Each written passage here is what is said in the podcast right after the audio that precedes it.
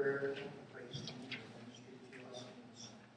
So very, very much. I can't help but see Mark up here in front and just be reminded that our college students, it's exam week. Uh, Dr. Chevy is giving the exam, so he's not under pressure.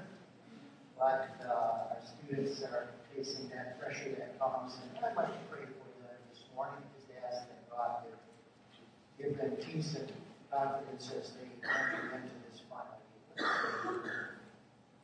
Lord, uh, I remember many exams that I've taken in my life and how I felt uh, a great deal of pressure often. A lot was riding on those exams, and I knew that the outcome of my grades would depend upon doing well. So there's a stress that comes with that. And I, I thank you, Lord, for professors like uh, Dr. Chevy. Um, I know that he has great testimony on campus. And is thankful for many other believing professors like him. And I, I pray for the students, Lord. I just ask that you would help them to do well.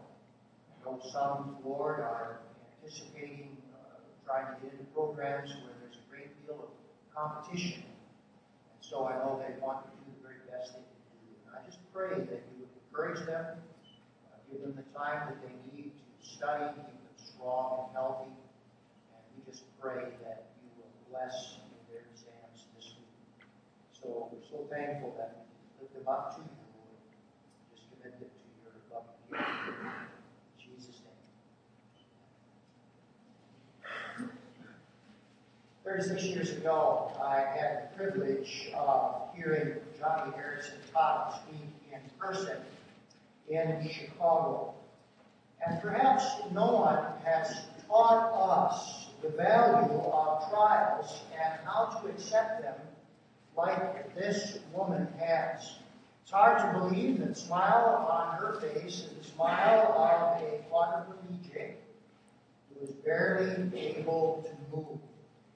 And most of us know the details. As a young woman, she was involved in a diving accident. She was paralyzed, became a quadriplegic, but God, in a very wonderful way, has given her an international ministry.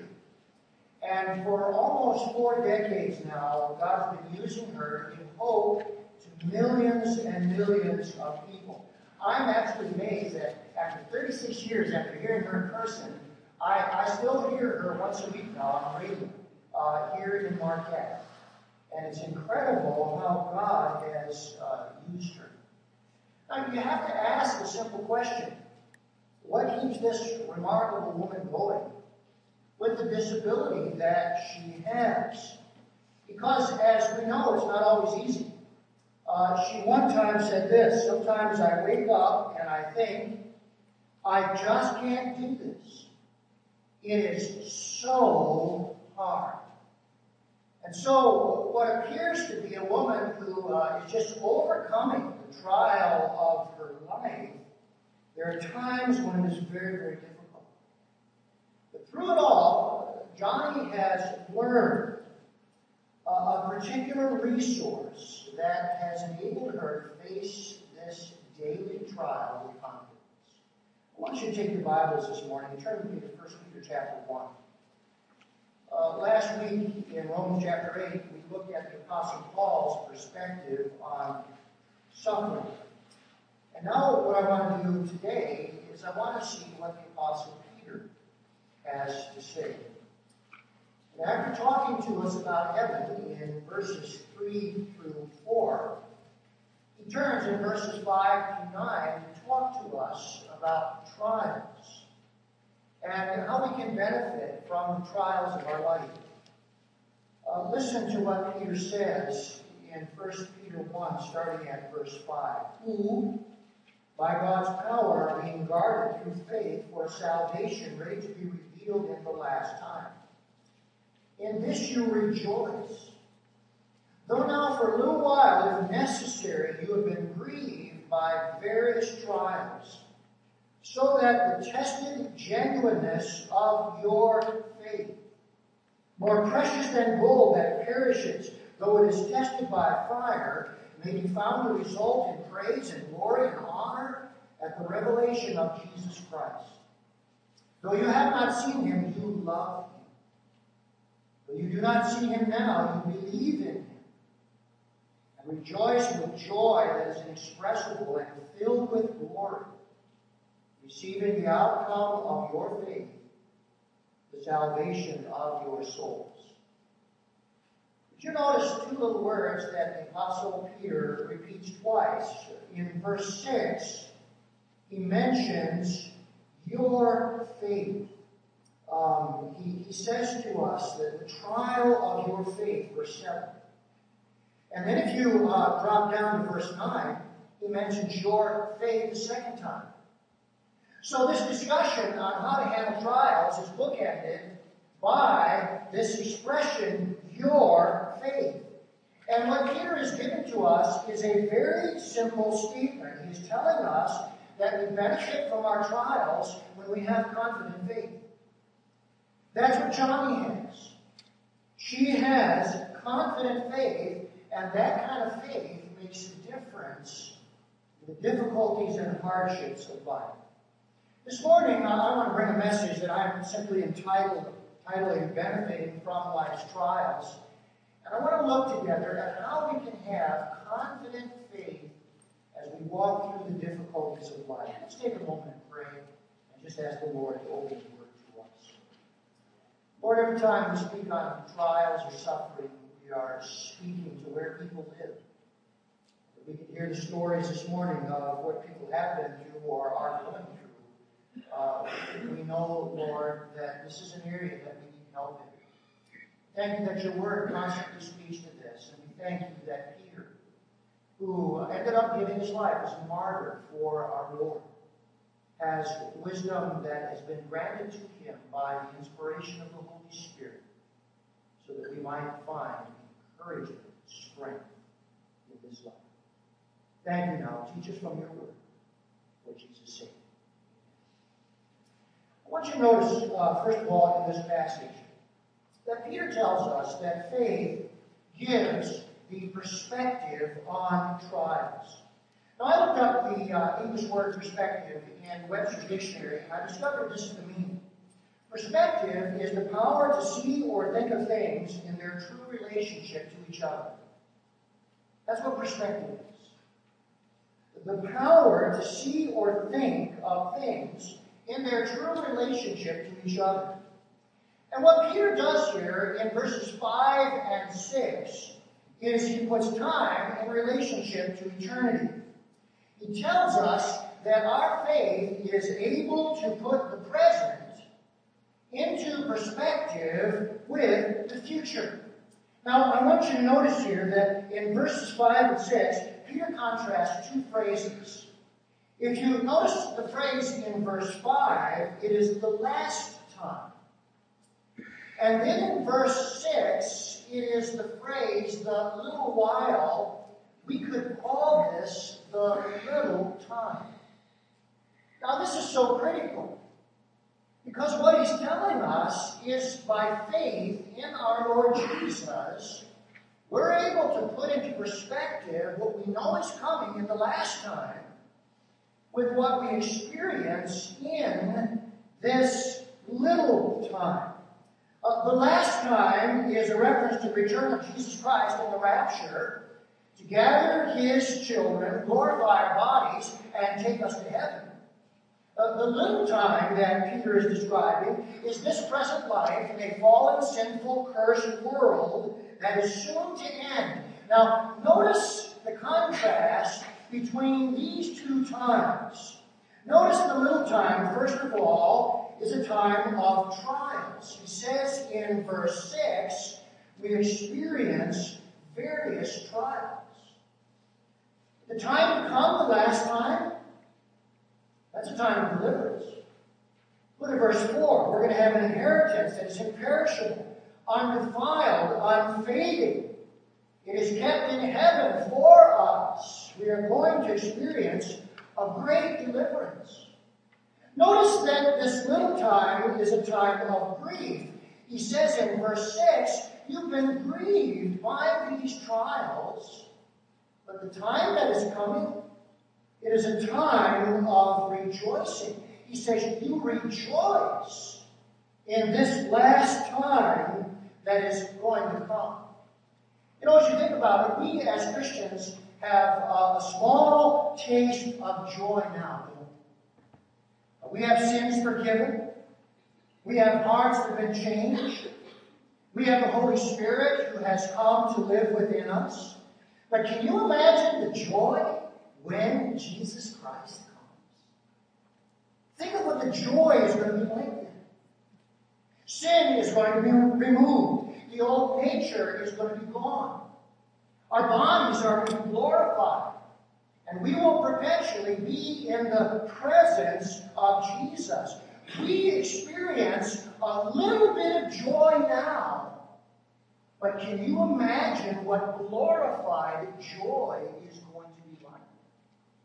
See, when we are in glory, we will have a glorified body without limitations. And what that means is our joy will be without limitations. Now, I think that's exactly what Peter means at the end of verse 8. Look with me at the end of verse 8. And he says, here's what's happening right now. We rejoice with a joy that is inexpressible and filled with glory. And I think what he's saying is the joy that is yet to come, that is going to be a glorified joy, is going to be so far greater than the joy we have now. We have just a little taste of that joy now. Thank God this morning, right? Can you imagine glorified joy? And Jesus, and then Peter says, as we think about this, this little time, it's a little while last time that's coming is going to be forever. And when we have confident faith, what he's saying is we put these two times into perspective. This week I, I read a statement by the well known Puritan pastor Richard Sibbes. Richard Sibbes said this The life of a Christian is wondrously ruled in this world by the consideration and meditation of the life of another world. Isn't that such a wonderful way to say it? The life of a Christian is wondrously ruled in this world by the consideration and meditation of the life of another world. Point that Peter is making. We are able to compare the little time now to the last time that is coming, and we are able to rule this little time with all of its trials by meditation on the last time that is coming. And so here's what believers can say this is tough, this hurts, but I know the best is yet best is yet to come. And that is the perspective of faith. I ask you this morning, are you able to do that in the difficulties of your life? Are you able to put these two times in contrast and say, by meditating on the time that I know is coming, I can rule the trials that God has allowed life. What a wonderful thing that is.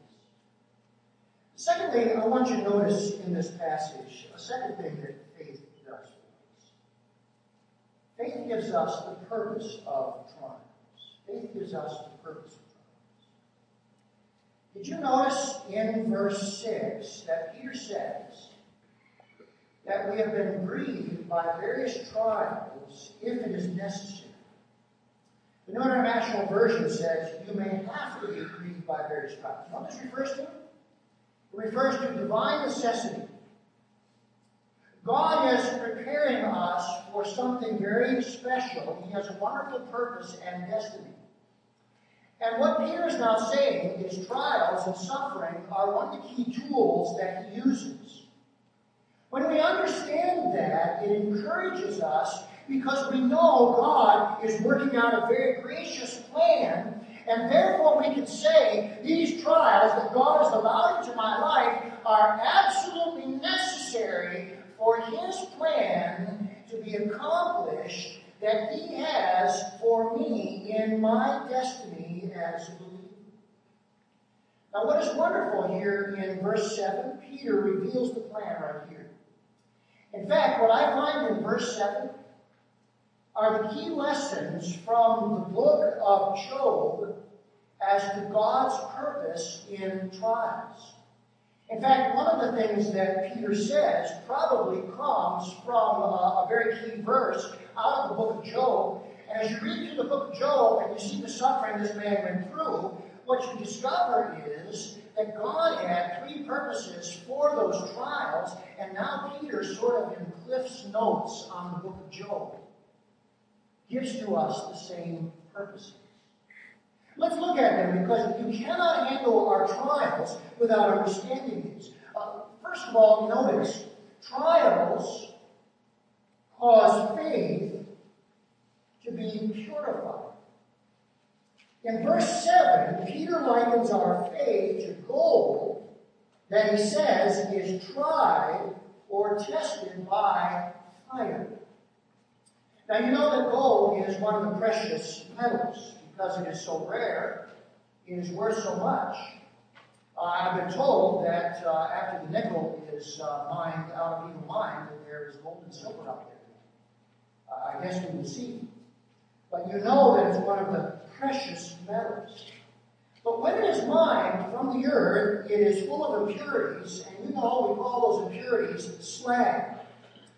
And for gold to be refined, as Peter describes it right here, it has to be melted down under intense heat. The slag rises to the top, and then it is skimmed off. Uh, listen to uh, what one Bible student said about um, this refining process in the ancient world. An eastern goldsmith kept metal in the furnace until he could see his face reflected in it. An eastern goldsmith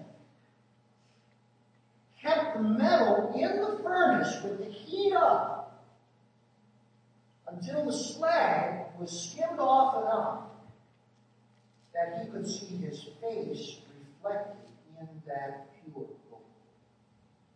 He kept the heat on until the slag was removed, and then he turned off the heat.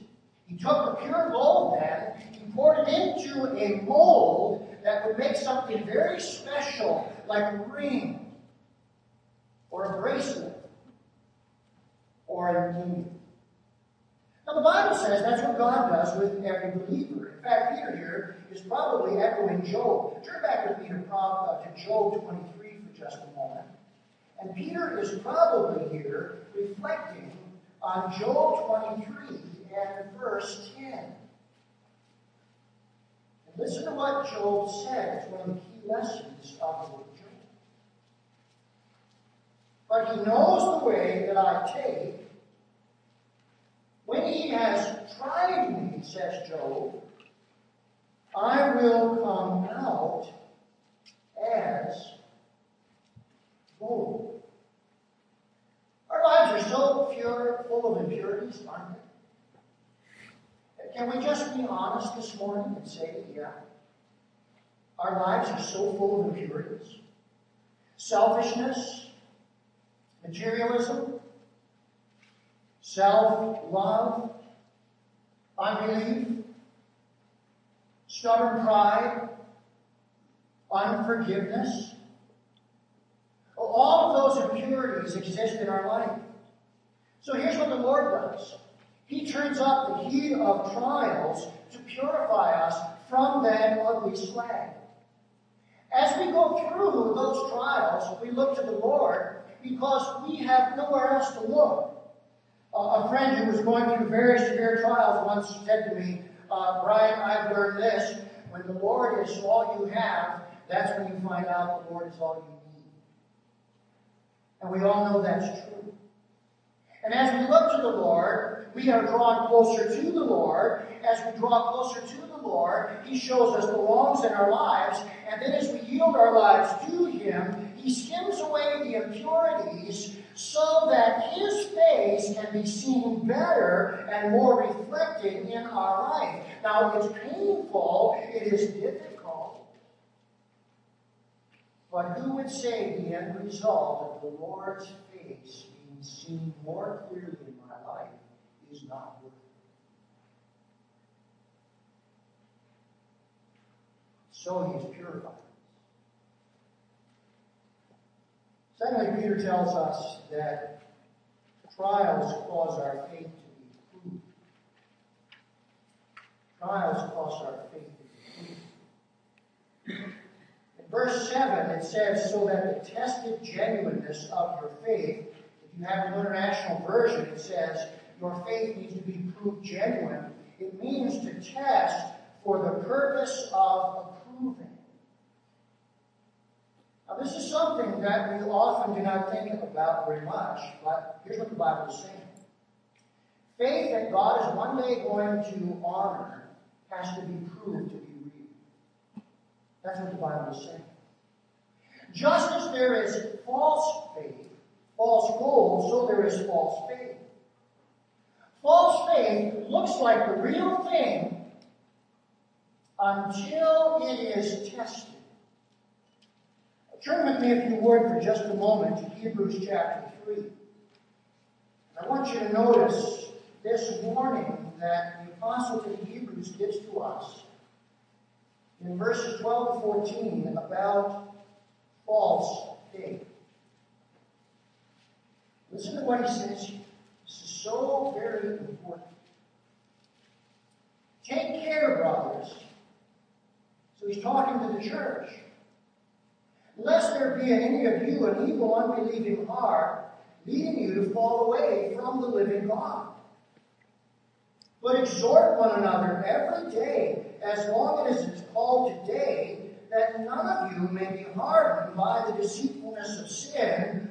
For we have come to share in Christ, if indeed we hold our original confidence firm to the end. And say, Pastor, what's going on here? The writer is describing false faith. Here's what happens God allows hard times, difficulties, He allows persecution or even offenses to come. The person who has false faith becomes offended or disillusioned and falls away. I think all of us have seen people like that. The man who was uh, head usher for over 30 years in my former church said to me, uh, Pastor, he said the day that I was baptized, he was converted as an adult. He said there were two married couples who were baptized with him. He said, now all these years later, those two couples are not following Christ in any meaningful way at all in their life. And he said to me, what happened? I don't know specifically what happened, but here's what often happens.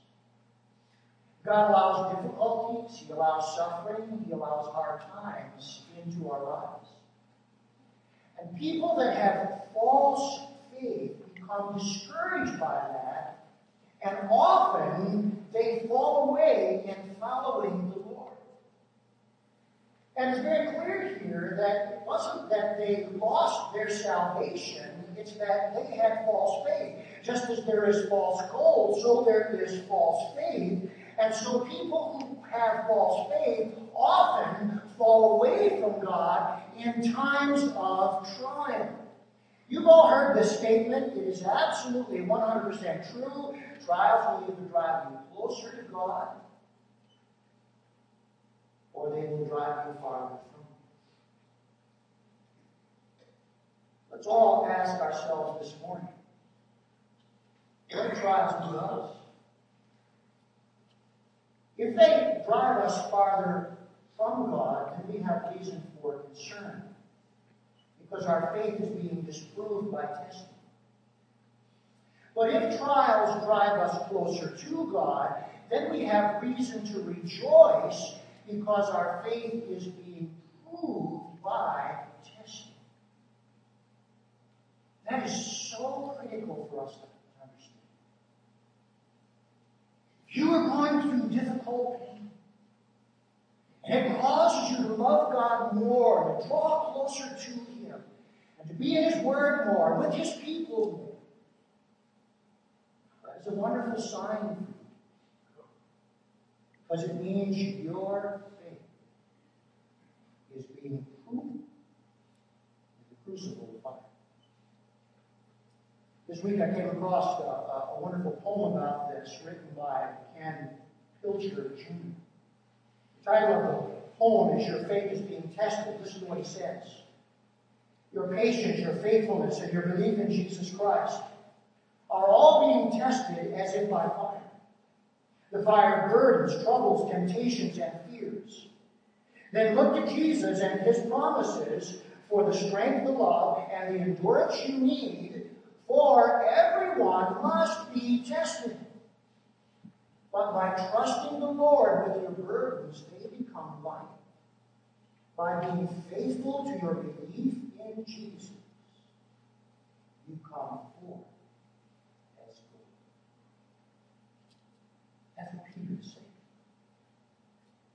Now, let me share with you another purpose for these trials. Thirdly, trials cause faith to be praised. Trials cause faith to be praised. Look at the end of verse 7. It says, In the last time, the year with Jesus, our trials that have been tested by fire and and purified are going to be found to result in praise, glory, and honor at the revelation of Jesus Christ. If you wonder, what is it going to be like for Christians who have gone through the test and been proved? What's, what's it going to be like? Well, here it is. Heaven will involve three wonderful experiences for those who have been purified in their faith and their faith has been proved. Look at these three wonderful experiences. Number one, there's going to be praise. There's going to be praise. Jesus said for the faithful servant, He's going to say, Well done, good and faithful servant, enter into the joy of your Lord. So, what's the praise going to be? Well done, good job. It was tough, it was tough. You persevered. Jesus Himself will praise us. Imagine that. Christ Himself praising us. Notice the second thing it will involve. It will involve honor. There's going to be honor. Honor here probably is a reference to positions of recognition and responsibility in God's kingdom. So that in the kingdom and in heaven there will be places of responsibility and administration. We will be placed in those places and given honor as we serve the Lord. And then notice the final thing that heaven will involve. It will involve glory. Glorified bodies dwell in the glorious presence of the Lord. If anyone ever asks you what's heaven going to be like, take them right here. Heaven will be praised from Jesus. There will be honor in serving in his kingdom in places that we have earned. And it will be glory as we live in a glorified body in his presence forever. Uh, can I ask you this one? Is that worth something for you? Is anybody going to say on the day that you receive praise, honor, and glory from Jesus, it wasn't worth it?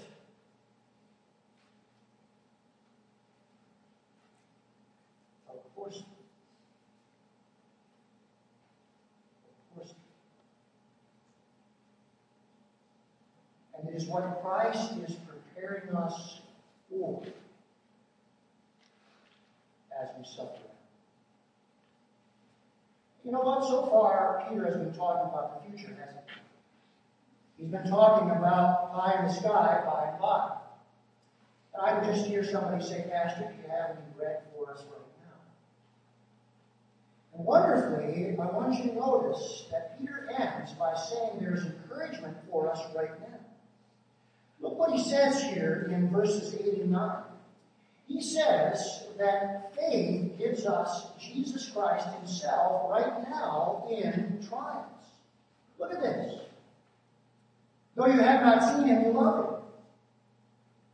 Though you do not see him, you don't see him now, you believe in him. And one day you're going to rejoice with joy that is inexpressible and filled with glory. But right now, you are receiving the outcome of your faith the eternal salvation of your souls. What Peter is saying us? There is someone right now that we can lean on. That person is the Lord Jesus Christ. And here in these two verses, he tells us how it is that we can experience the presence of Jesus daily as we walk through trials. These two verses are some of my favorite verses in all the Bible. Uh, this week, as I was preparing for this message, I came across this statement, and I love it so very, very much. I think it hits us right on the head. Listen to the statement. If you believe in God, the sensible thing to do is to live as if you are in His presence. Isn't that good? If you believe in God, and as a Christian, Jesus mediates God to us, then the sensible thing to do is to live as if you are in His presence. Now, you know what Peter does here? He tells us how a Christian can practice the presence of Jesus on a daily basis. And I just love this. Let me just uh, give, give what he says to us, and then we'll just look at it for just a moment. Here's how you practice the presence of Jesus. You love Christ. You trust Christ. And you look for Christ. That's how a Christian practices Jesus' daily presence. Look at verse 8. Though you have not seen him, you love him. Would you turn back with me to John 14 for just a moment? And I want you to notice something Jesus says in verse 23. John 14, and notice verse 23. Jesus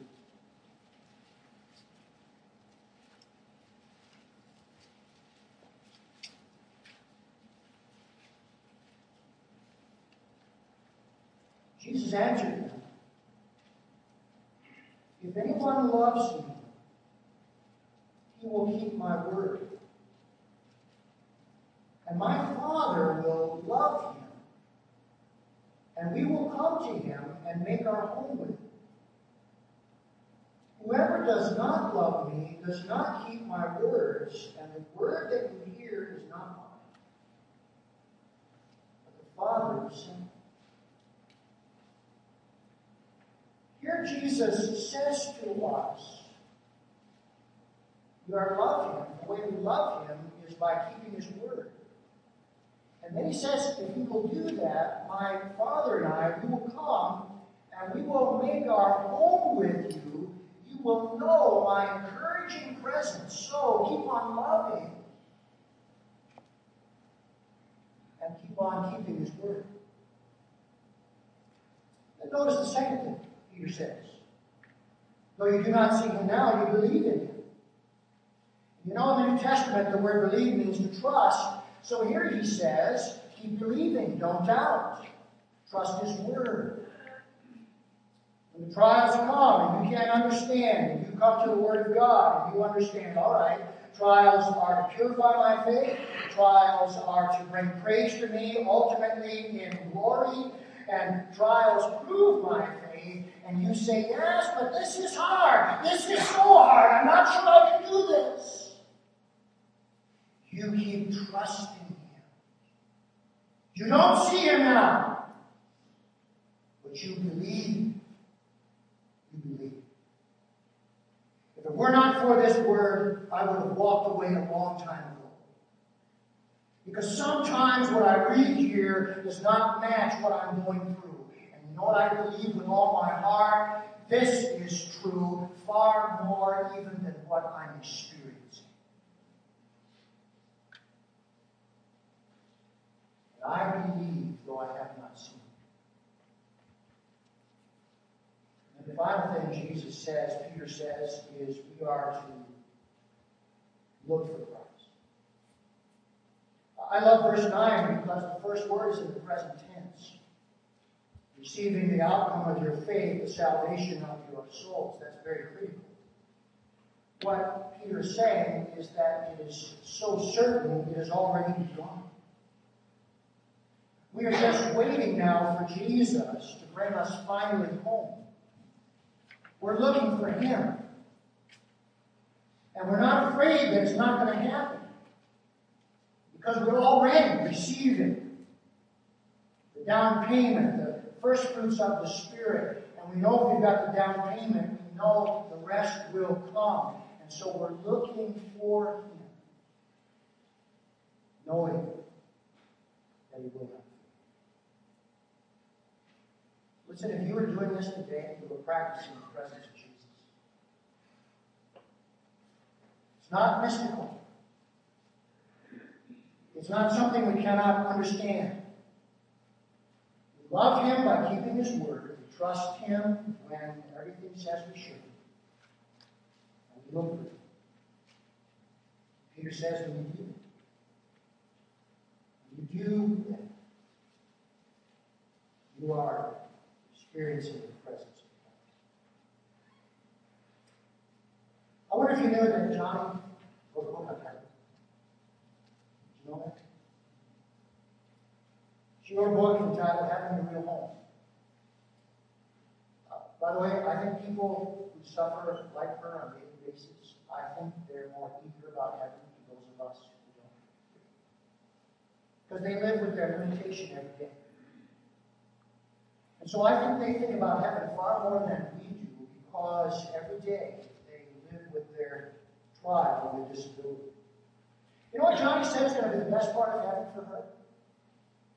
How many think it's jumping out of that wheelchair and running? That's what we would say, right? In her book on heaven, this is what she says is the best part of heaven for I won't be crippled by distractions or disabled by insincerity. I won't be handicapped by a whole half-heartedness.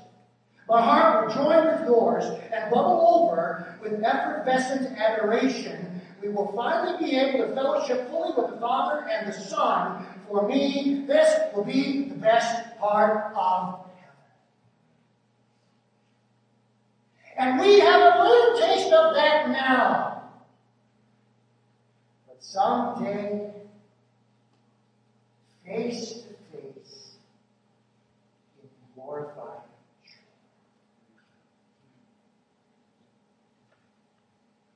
That's confident faith. That's confident faith. It can be yours and mine as well as yours. Let's bow together. Father, thank you today for speaking to us right where we are. Thank you for how the whole Word of God comes together teaches us how our faith can grow through trials. I pray, Father, for anyone today who perhaps is here planning to give up the Christian life. Maybe, Lord, uh, they're at that place where they decide, well, I'll, I'll go to church today and I'll give the Lord one more opportunity.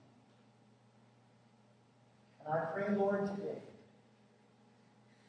that they would rise up, examine their own lives, where they truly stand with a loving God. God, pray that seeing all the Bible lays before us as Christians, they would say, I can go on with this. Father, today we lift our hearts to you. Pray that you would strengthen our faith.